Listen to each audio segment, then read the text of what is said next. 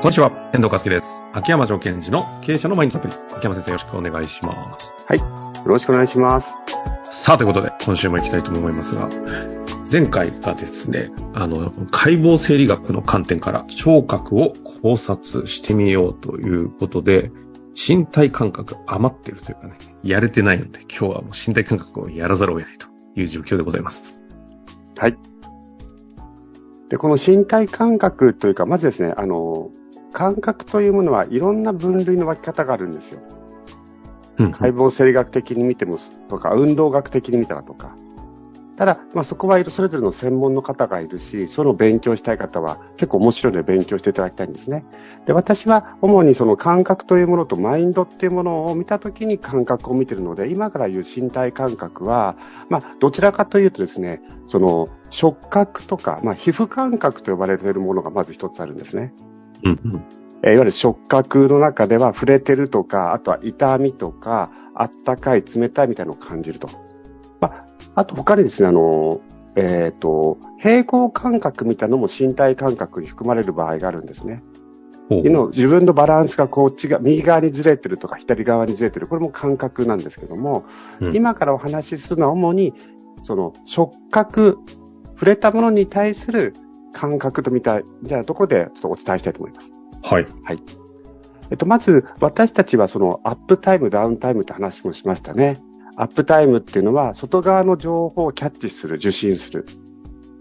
で、ダウンタイムは自分の体の内側の情報をキャッチする。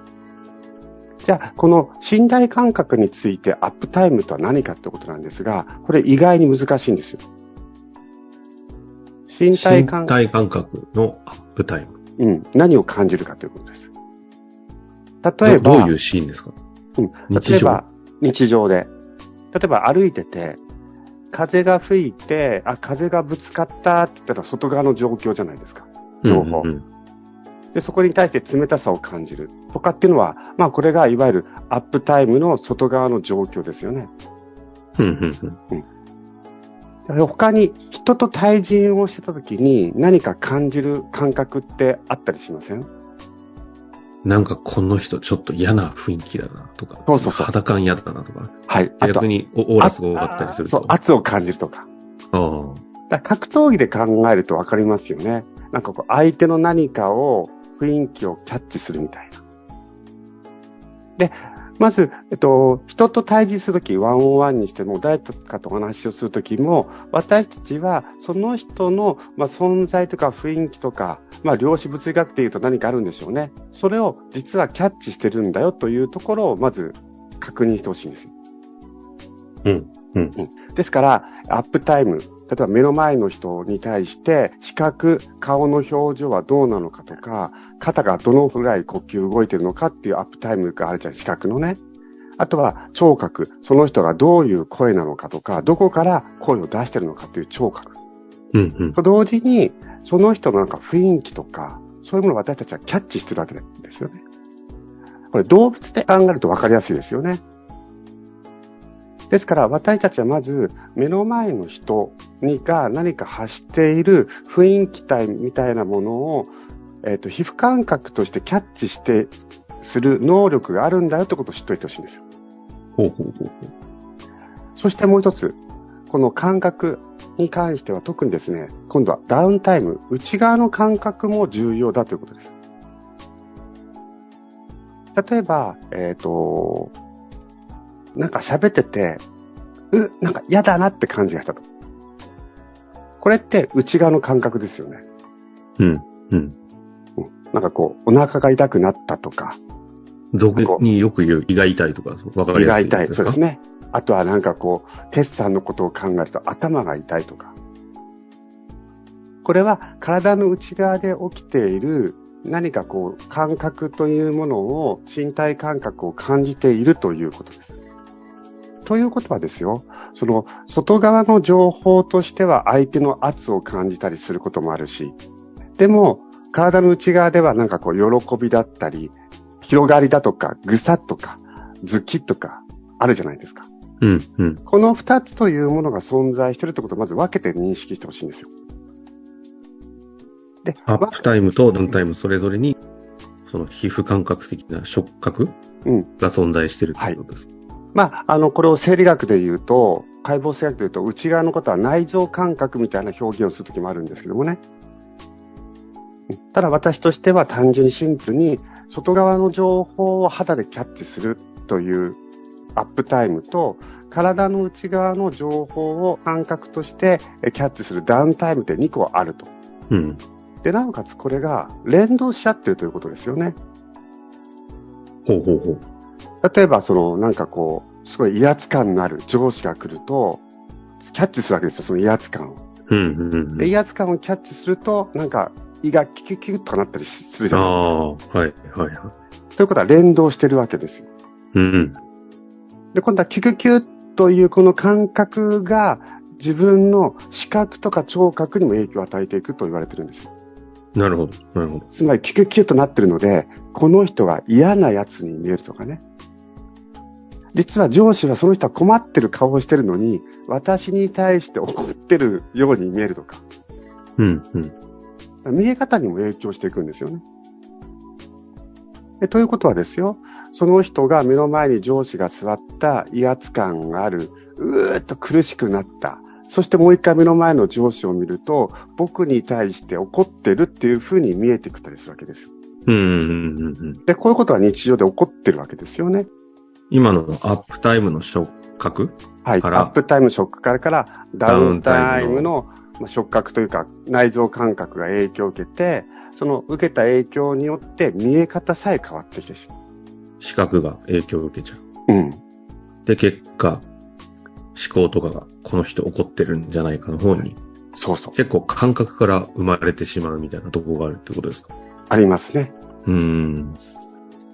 でも、本なんかよくある、あれですか？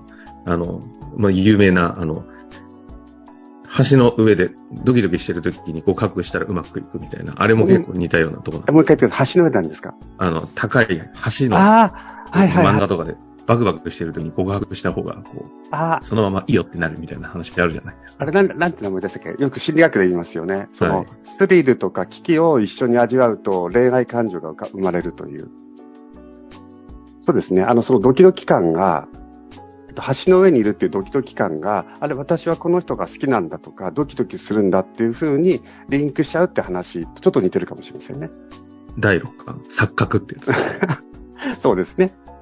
ということは、こういうような私たちが機能があるので、じゃあ何をすればいいかってことも分かってくるわけですよね。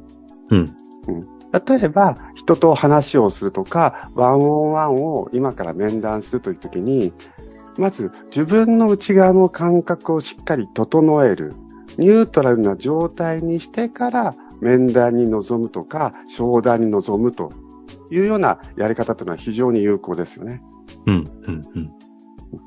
ですからよく、あの、なんだろう、武道とかでも試合前にしっかりと精神を整えて、ニュートラルにしてから試合に入るみたいな話ってあるじゃないですか。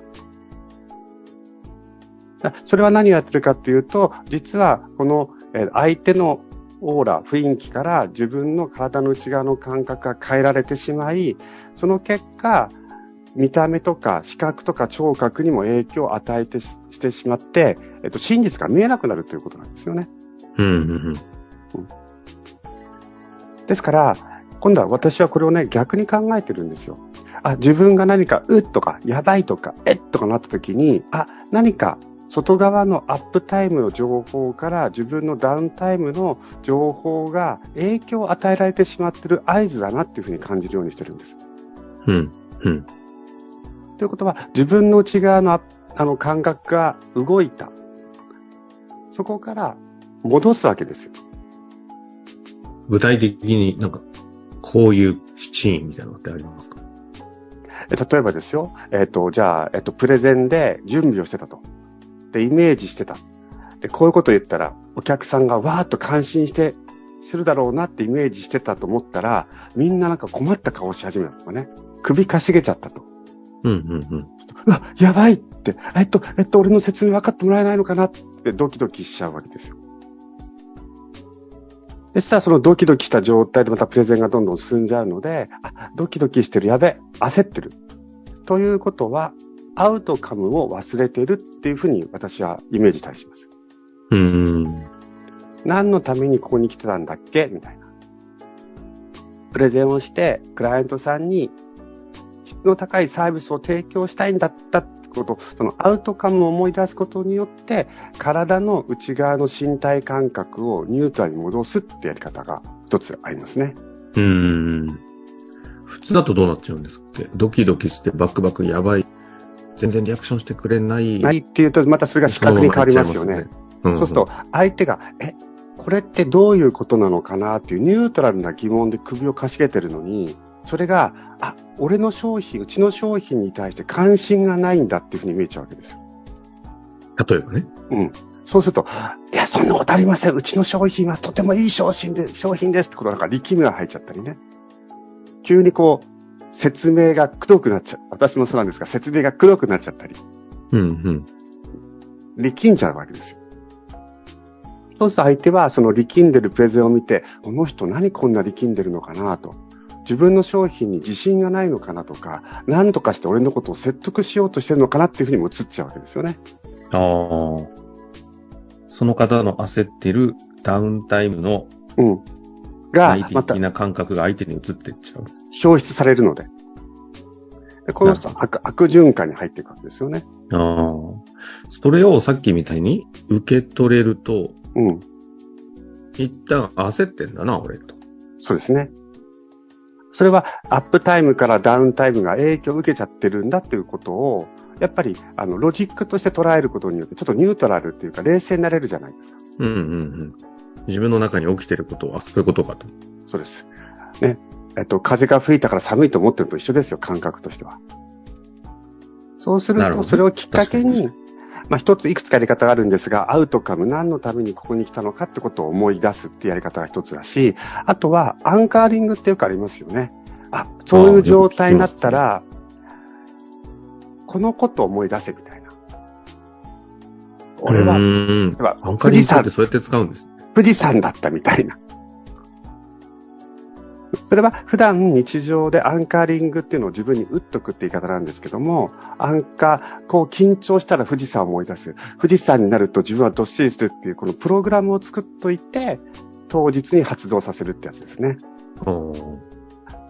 あの、よく昔はイチロー選手がバッターボックスに入るときに手をこう動かして、肘を伸ばしてっていう、あれもアンカーリングの一つだとも言われてるし、あとちょっと前では、や、もうちょっと、うん。そうね。もう、もうちょっと行くところのラグビーですか、じゃあ。え？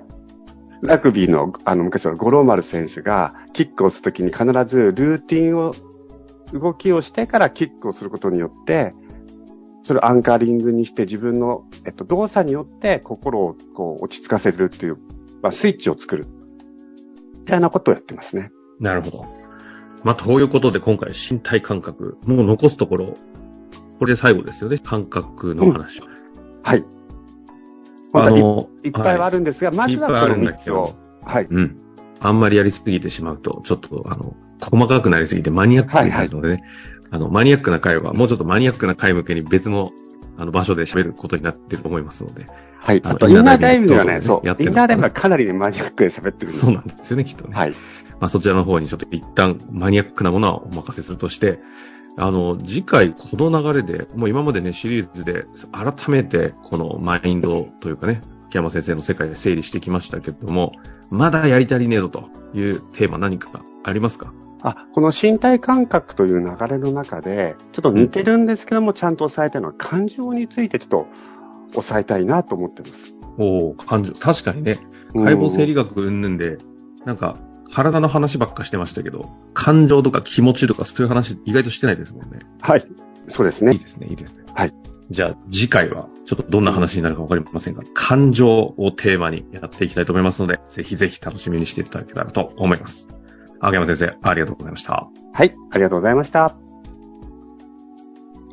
本日の番組はいかがでしたか？番組では、秋山城賢治への質問を受け付けております。ウェブ検索で、秋山城と入力し、検索結果に出てくるオフィシャルウェブサイトにアクセス。その中のポッドキャストのバナーから質問フォームにご入力ください。また、オフィシャルウェブサイトでは無料メルマガも配信中です。ぜひ遊びに来てくださいね。